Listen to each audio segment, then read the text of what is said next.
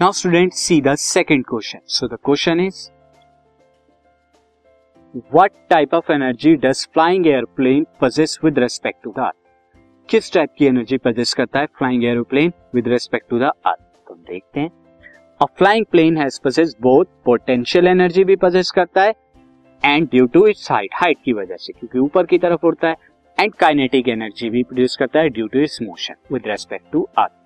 student यहाँ पे किस तरह से होता है? जो फ्लाइंग अगर हम माने this is a flying jet and flying jet क्या करता है स्टूडेंट यहाँ पर आगे की तरफ़ इसका मोशन होता है एंड इसका मास अगर एम मानू तो इसकी काइनेटिक एनर्जी क्या हो जाएगी? हाफ़ एम वी स्क्वायर अब अर्थ के ग्राउंड से इसकी कुछ ना कुछ हाइट होगी एच और उस हाइट की वजह से इसकी पोटेंशियल एनर्जी क्या हो जाएगी? एम जी एच ये हो जाएगी, यानी mass of aeroplane into gravitational and into H height of the aeroplane